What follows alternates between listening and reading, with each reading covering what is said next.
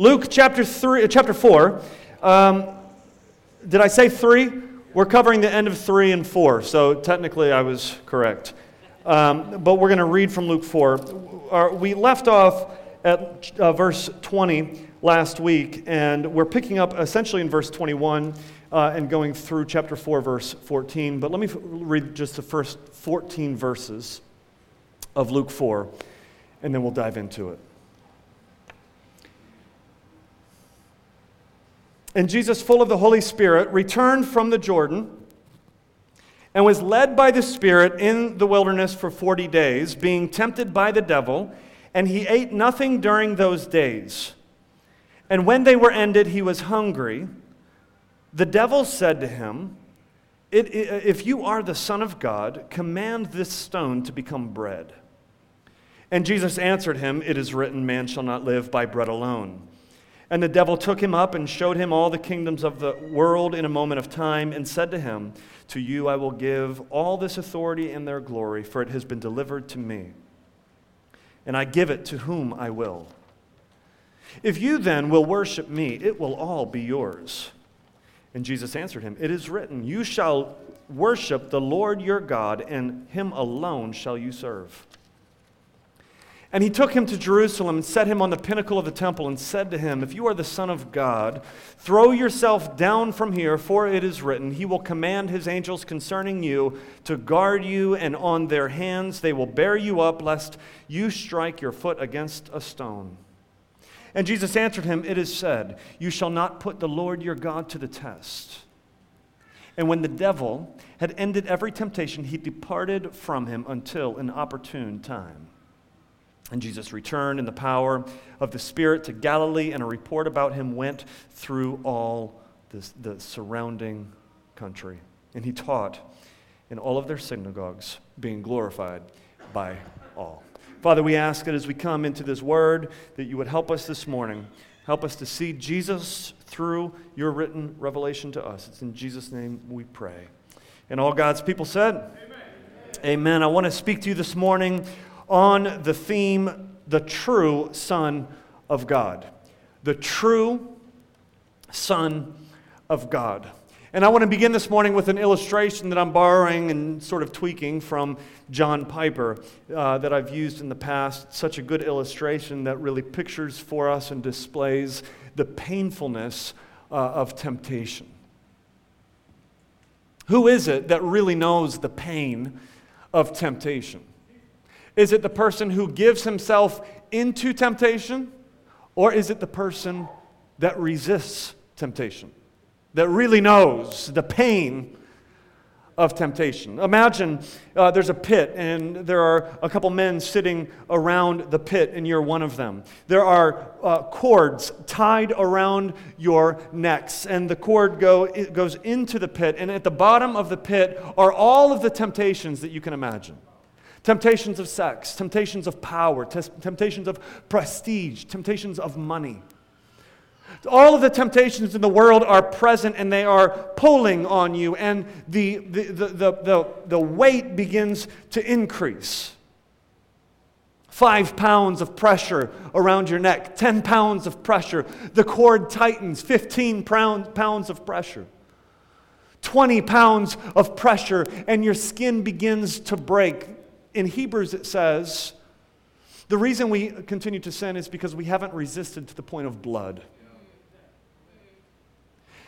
Temptation is painful. And the question is will you give in to the temptation and ease that momentary pain and jump in, or will you continue to create more suffering for yourself in this moment and resist temptation. In this text today, in our story, we have a main character named the devil or Satan. Now, in some circles today, it sounds almost passe to talk about Satan. But Satan is as real as you and I. The Bible says that Satan is a spirit, a, a, an evil spirit that once was an, one of God's angels that rebelled against God, wanted the throne of God. And uh, Jesus said, I saw Satan fall like lightning. It's, in some time past, Satan rebelled against God and took a third of the host of heaven with him, which created these troops, if you would, that are against Jesus, against God, and against you. Satan and, and, and his troops are coming after you. I'm warning you. They are coming after you. Satan wants to convince you that a quick high is better than long term faithfulness. Satan wants to convince you that instant gratification is better than delayed gratification. Satan wants to convince you that pleasures in this world are better than hope in the next.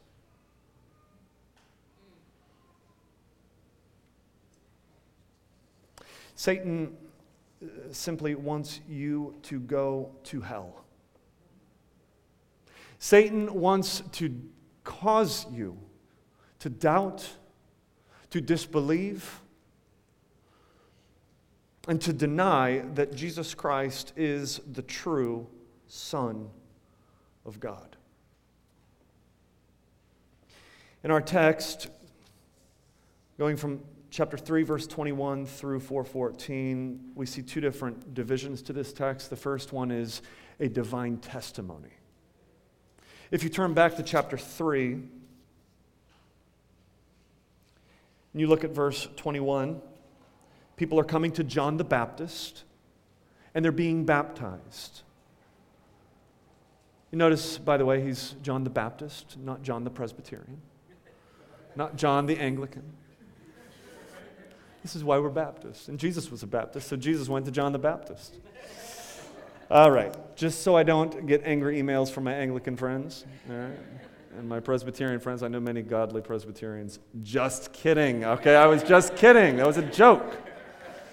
Um, but he is uh, called John the Baptist nonetheless. Anyway, so Jesus comes to John for baptism. Uh, essentially, Jesus is saying, I'm part of this. I'm part of what, what John is proclaiming, I'm part of this. And so Jesus takes that sign upon himself. He's baptized. And immediately in this text, coming out of the water, in verse 22, the Holy Spirit lands on him in the body of a dove and a voice comes from the opened heavens that booms, uh, which all, everybody hears all of these testimonies. We don't know how many, maybe a couple hundred standing around at his baptism. And they hear this voice that says, You are my beloved son. son. With you I am well pleased. Oh, this is a divine testimony. The Trinity, the three in one, present together, confirming the identity of this man, Jesus Christ, as the true Son of God. How do you know that you are your daddy's son? Montreal, how do you know that you are your father's son? Well, I know how you know. You look just like your father, right? But some of you don't know your father. How do you know? Some of you might not have known your father growing up. Maybe there was a man you thought was your father, and so you did what? You had a paternity test. Maybe you never did, but, that, but that's an option for you. There is such a thing as a paternity test to determine who your father is if you don't know. Well, how do we know that God the Father is the eternal Father of the eternal Son, this one Jesus Christ? Well, we, hear, we see here a testimony that comes from the Father himself. This is, it's not a blood uh, uh, uh driven paternity test. This is driven by his own voice as he declares, This is my son so that everybody around knows who Jesus' real daddy is. And it is God the Father. He is the unique Son of God. And if He is the true and unique Son of God, that means He shares in every aspect of the Father's attributes, which means eternality and divinity. It means that Jesus has always existed as the true Son of God. Now, Luke goes on after we see this divine testimony to show us something of Jesus' genealogy. He's going to make a point. He actually goes with Joseph's line. Now, why does he go with Joseph's line? Jesus is not blood related to Joseph. Why does it matter to show Joseph's linealogy? We see Mary's uh, descendants elsewhere, and we see that Mary comes from uh, uh, the seat of David, this, this royal line, and so in, in his blood is this right to the, to, the, to the throne. But why Joseph? Well, it's pretty simple. In ancient Israel, your father, whoever's on your birth certificate, determines your rights in Israel. Meaning, Joseph is on Jesus' birth certificate. Meaning, Joseph, coming from the royal line of David, is to say that Jesus has a right, a legal right, to the throne of Israel. He goes on to David and then he goes beyond David. Luke goes all the way to Adam. Everybody here has a father. But Adam, it says in verse 38, Adam is the son of God. Everybody say, Son of God. You see our theme there again? We've seen that theme at his baptism. This is my son we see now this connection all the way back to Adam, the Son of God. Luke is trying to show us something. He's trying to show us that Jesus is the true Son of God. We have the divine testimony, and then as we get into chapter 4, which is where we're going to spend our focus, we see a divine test. In other words, we are going to test his sonship. It is not coincidence that as soon as Jesus comes out of the waters of baptism, as soon as the voice booms from heaven, This is my son, that Jesus goes into the wilderness to be tested. Is he the true Son of God? How will he withstand the test of the wilderness? Now, listen, it's not that God needs proof that Jesus is the true Son we do. God is going to test him to show not himself that Jesus is the true Son, but to show us that Jesus is the true Son. Because listen, if Jesus is not the true Son, if Jesus falls in the wilderness, if Jesus stumbles into sin in the wilderness, if he gives in to the pain of temptation in the wilderness, then he is not the true Son. He is not qualified then to be the substitute. He is not qualified to be our sacrifice. Therefore, he is not our Savior. But if Jesus is the true Son, then he is qualified to be the substitute for our sin. We need to know that Jesus was tempted in every way that we are, yet without sin. Our salvation depends on it. Is Jesus the true Son? Look at verse 1 and 2. Jesus, full of the Holy Spirit, returned from the Jordan and was led by the Spirit in the wilderness for 40 days, being tempted by the devil. Pause. Jesus was led by who? The Spirit. Again, it is not coincidence that the Spirit is the one leading Jesus in this moment. This isn't the devil taking Jesus out.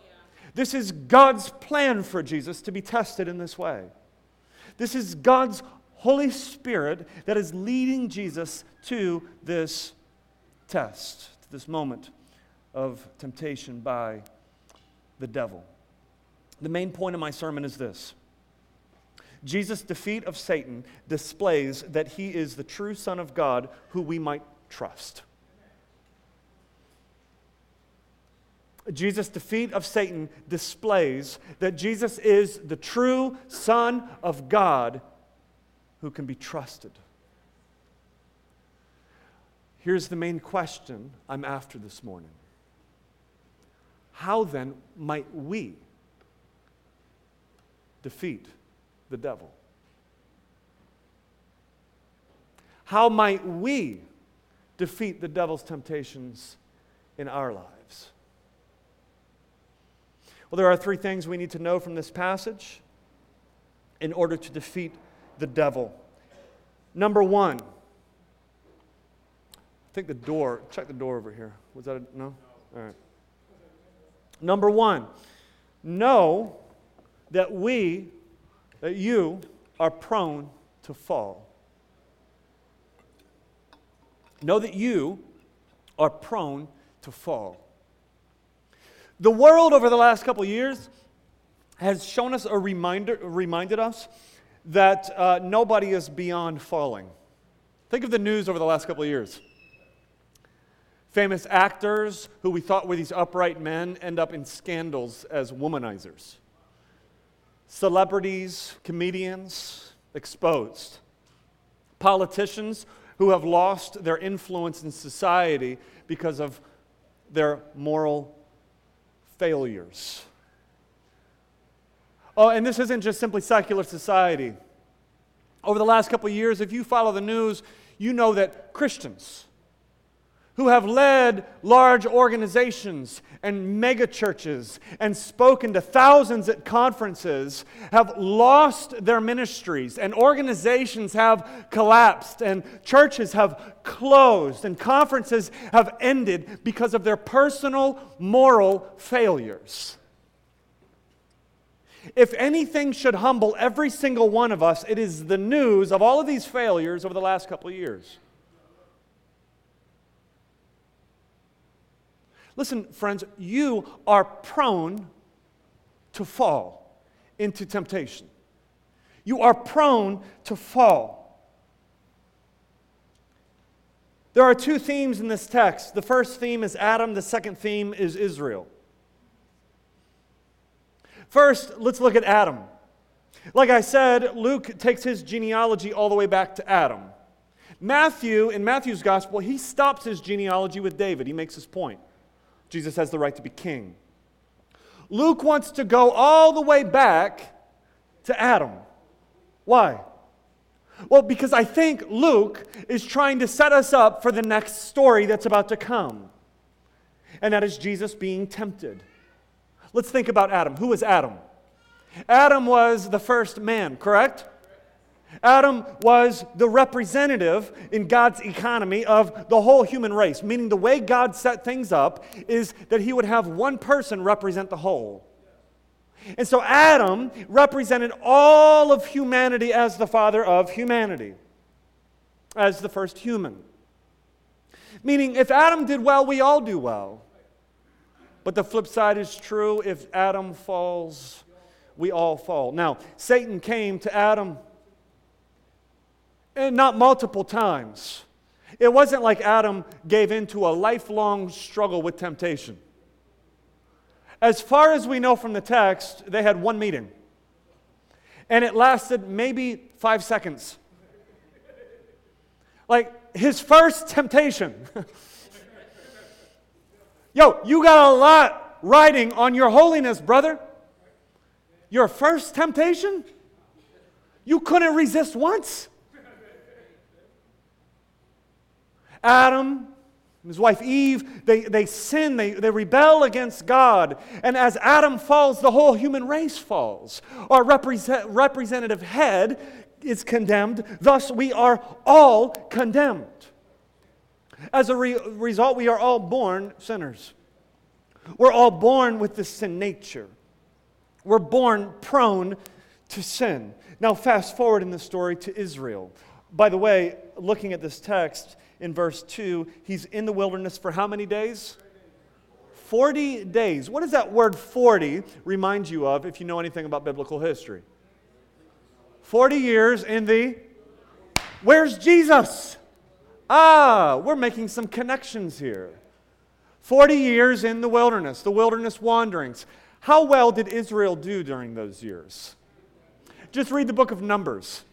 What you see in the book of Numbers is that the very fact they were in the wilderness for 40 years is because they weren't doing well.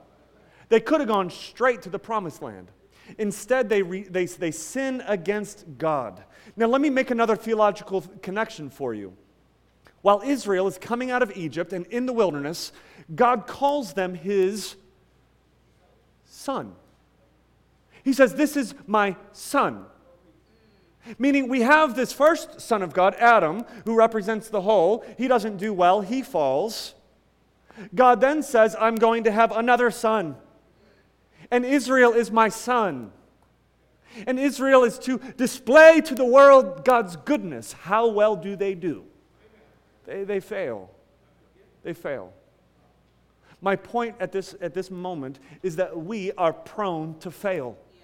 As human beings, we live in these sinful bodies and we have these sinful desires and these passions that war with our spirit, and we are prone to fall into sin. What is Satan's strategy here in the wilderness with Jesus?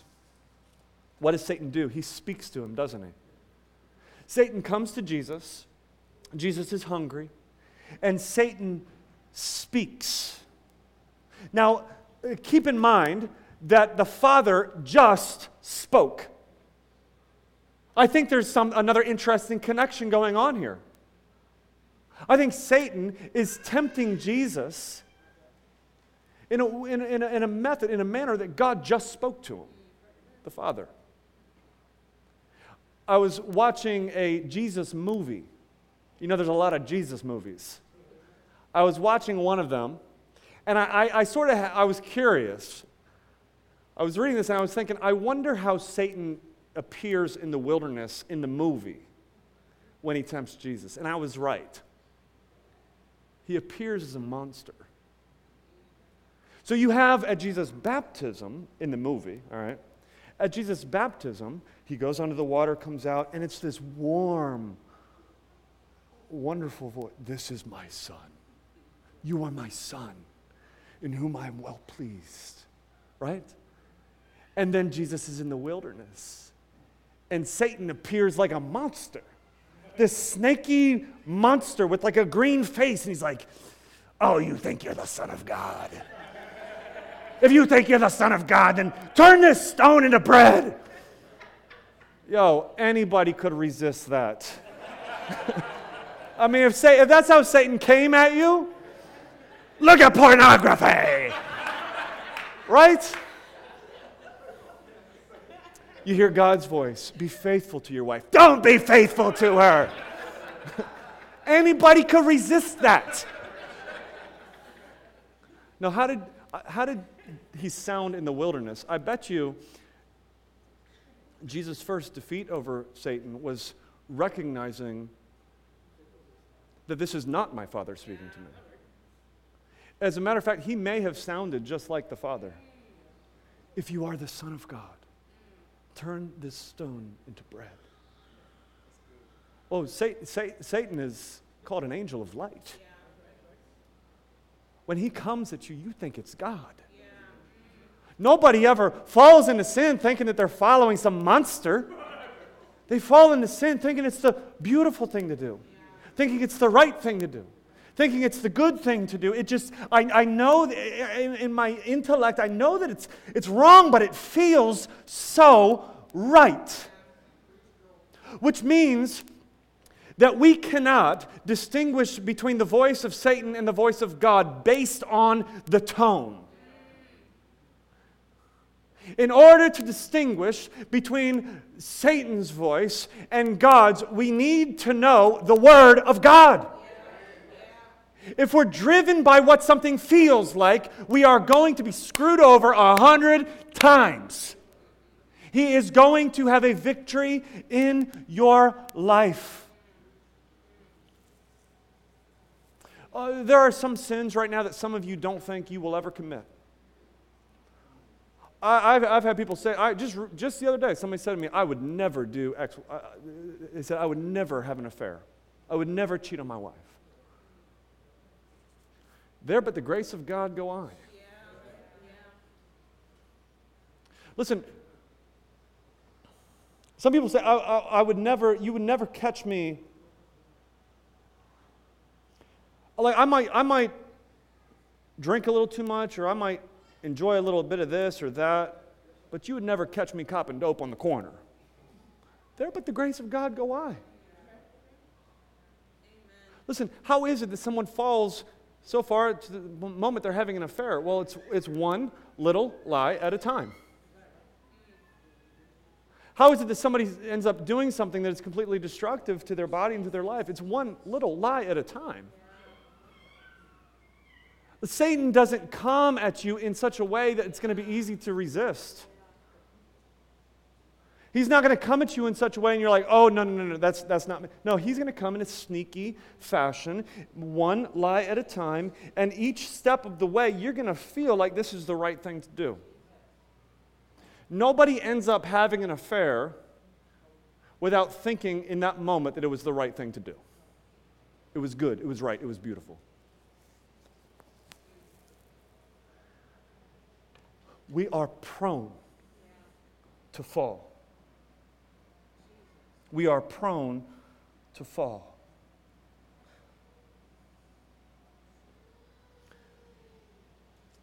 How do we resist the devil? We know the Word of God. Do you know the Word of God? Are you in the Word of God? Do you read God's Word on a daily basis? Are you studying God's Word? Or is coming to church once a week, sitting on Sunday, hearing me talk about it enough for you? Are you studying His Word? Are you getting to know it? Are you, are you challenging the things that you hear in culture against what God's word says? Do you gather when the church gathers? Do you come to Sunday school so that you can be trained? Do you come to Wednesday night Bible study so we can systematically walk through books of the Bible? And listen, you might say, Joel, those are optional. Like those, those things, I, am doing other things. You know, I'm, I, am i am fine. Like I've, I've got my personal relationship with the Lord. Listen, we have to be intentional and serious about this. Because if we are not students of the Word, we will not be able to distinguish between the devil's lies and God's Word. And some of you will go to hell thinking that you're following the voice of God. Here's the key we've got to be able to detect the voice. We've got to be able to know God's word. This is what Jesus does. As Jesus encounters these temptations by the devil, he's tempted with this, this, this uh, uh, uh, temptation of provision. And Jesus quotes Deuteronomy 8:3, which by the way comes straight out of the wilderness wanderings. Deuteronomy 8:3, which says, Man shall not live by bread alone. The devil comes again at Jesus and he tempts him with power. And Jesus, there in verse 8, quotes Deuteronomy chapter 6, verse 13, which says, Worship the Lord your God and serve him alone. The devil comes a third time and tempts him with protection. And, and, and by the way, this time Satan even uses scripture himself to try to prove to Jesus something. He quotes, the devil quotes from Psalm 91, verses 10 through 12, in his temptation against Jesus. He is wily. That's old King James language for you. Wily. Jesus again quotes scripture, Deuteronomy 6, verse 16 You shall not test the Lord your God. First, know that you're prone to fall. Secondly, know Satan wants to destroy you. Know that Satan wants to destroy you. The Puritan Thomas Brooks once wrote this Satan promises the best, but he pays the worst. He promises honor and pays with disgrace. He promises pleasure and pays with pain. He promises profit and pays with loss. He promises life and he pays with, de- uh, with death. Satan's goal is twofold. Number one, Satan's goal is to dethrone Jesus. Satan is attempting to dethrone him. Look at verse 3 and verse 9. He's, he's taunting Jesus. He's asking Jesus something. He says this If you are the Son of God. You see our theme? He's trying to dethrone him. He's trying to prove that Jesus is not the true Son of God because Satan is smart and he knows that if Jesus is in fact the true Son of God, then he is in a whole lot of trouble. Is Satan being nice? When he offers Jesus bread? Is Satan concerned for Jesus' hungry belly and he wants to just serve him and say, Look, come, you, you've got all these supernatural powers. You can, you can just have some food. Like, I'm concerned for you, brother. Is he concerned that, uh, does, for, for Jesus' glory. He wants all the nations, all the countries of the world to recognize how wonderful Jesus is. Is that his concern? Is he concerned for Jesus' safety if he jumps off this high pinnacle and he doesn't want him to get hurt? He doesn't want him to sprain his ankle? Just call for the angels.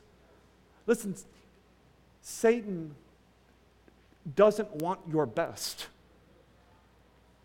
Whenever temptation comes your way, Satan is not trying to be nice to you. He's not trying to help you. He's not saying, hey, I know you're struggling with this. Here is a good way to deal with it. I'm so concerned for you, brother. No, that's not Satan. He's coming at you in the right way, where you are most prone to fall, and he is coming to destroy you. Now, Satan could not destroy Jesus. We're getting ahead of ourselves, but Jesus dies on the cross for the sins of mankind. He takes the judgment for you and I on himself on that tree. Three days later, he rises from the dead and has victory over death and the grave.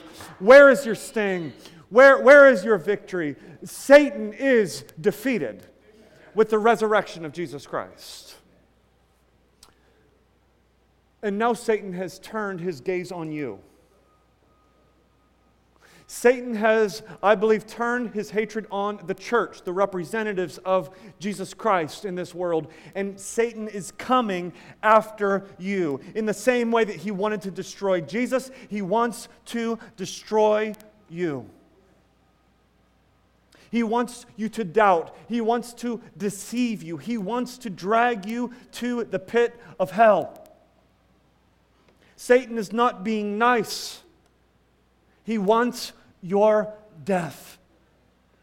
When we feel like we are entitled to our pride, when we feel like, like we are entitled to this grumble that is controlling us, when we feel that this little lie is just a little lie and it's just a cover up to make my life easier. When we, when we get this sense that I'm just I'm not going to give up the faith, I'm just going to take a break from church for a while. Family, these are the lies these are the sins that send people to hell. This is the stuff that destruction is made of. He is not seeking your best. So, thirdly, where is victory? Where is our victory? Family, number one, know you're prone to fall. Number two, know Satan wants to destroy you. And number three, know that Jesus is our victory. Jesus is our victory.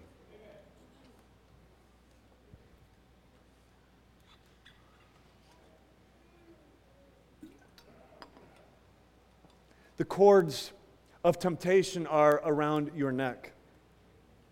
You're sitting around this pit. The pressure builds 10 pounds of pressure, 20 pounds of pressure, 30 pounds of pressure as the cord wraps around your neck, your friend jumps into the pit. Can't take the pain anymore. Adam jumps into the pit. He can't take the pain of temptation.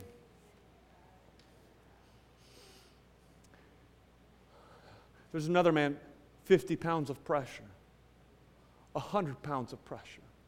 His skin breaks blood pouring down his body, 20 pounds of pressure, 150 pounds of pressure.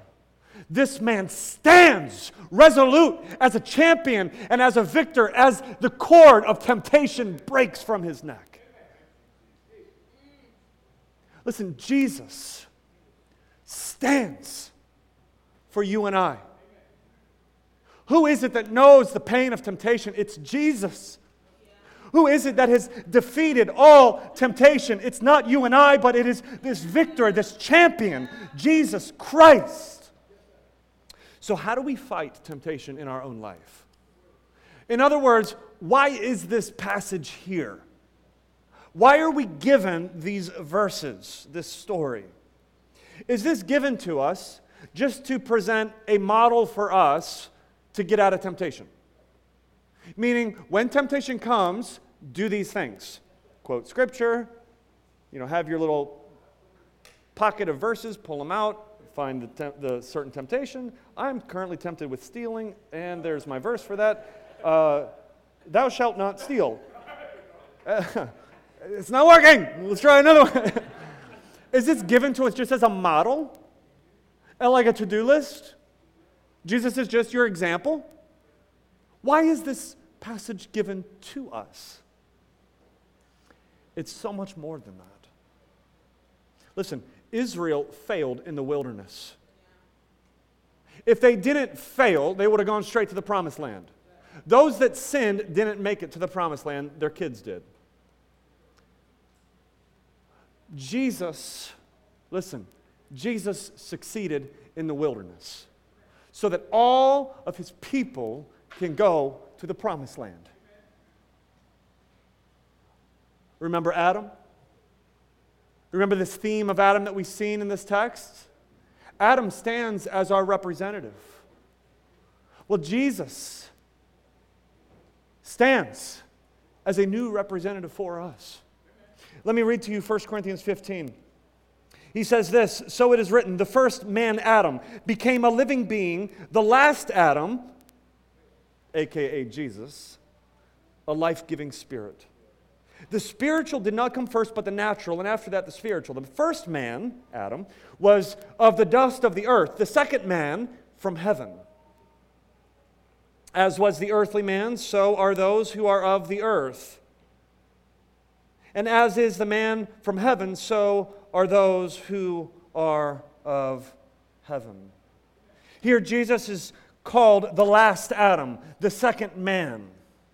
Follow, follow me for a second here. If Jesus is the first man, then that means that he is the representative for the whole human race. And as the first Adam, he fell. Therefore, in Adam, all die.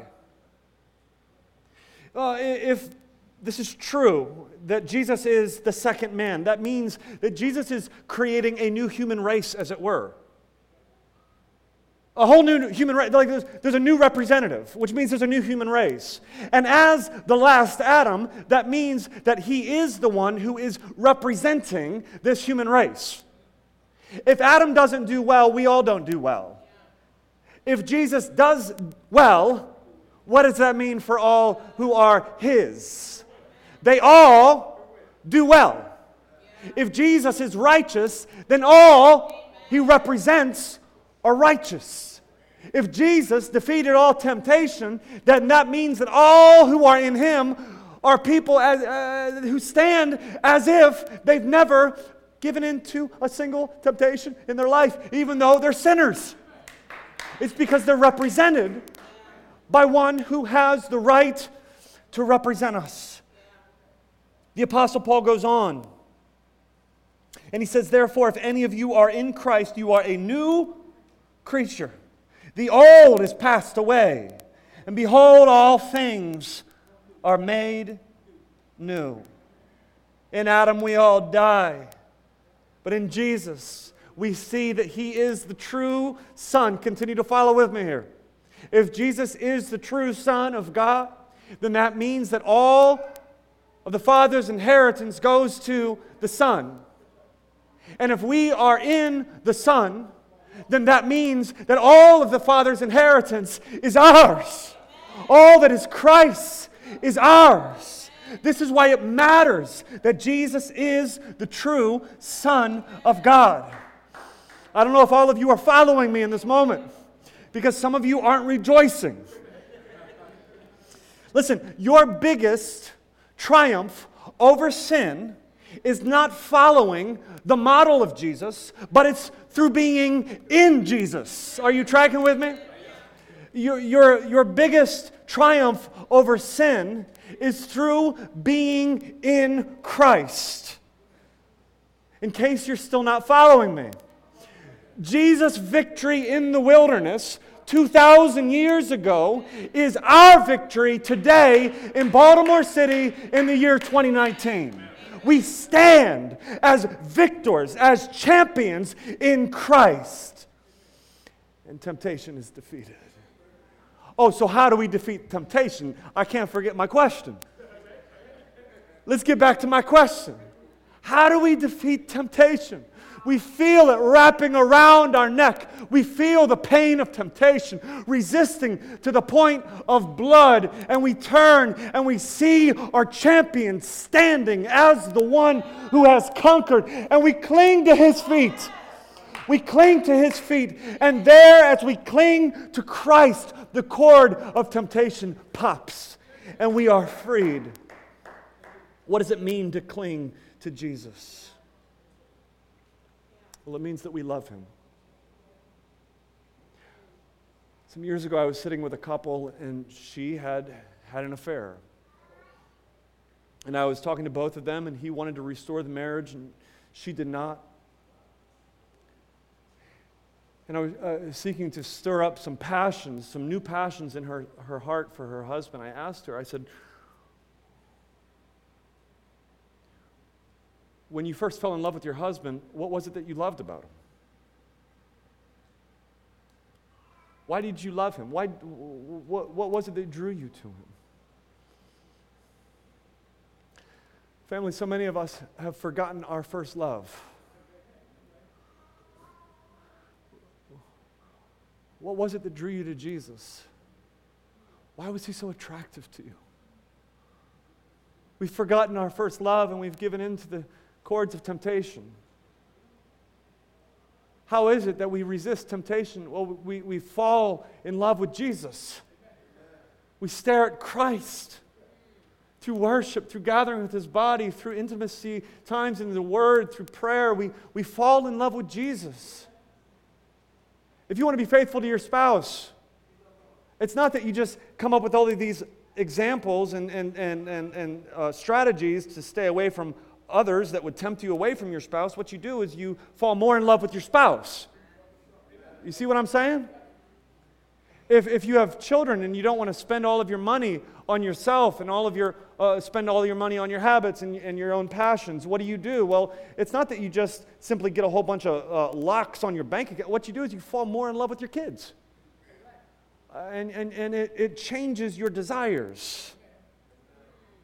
If you don't want to take advantage of your friends, or your roommates that you're living with and just simply use them as, as people in your life, uh, what do you do? You, you set your affections on them and, and you, you, you get to know them and you, you appreciate them and you cherish them. My point is this the way humanity works is the more we cherish someone, the more we want to do right to that someone.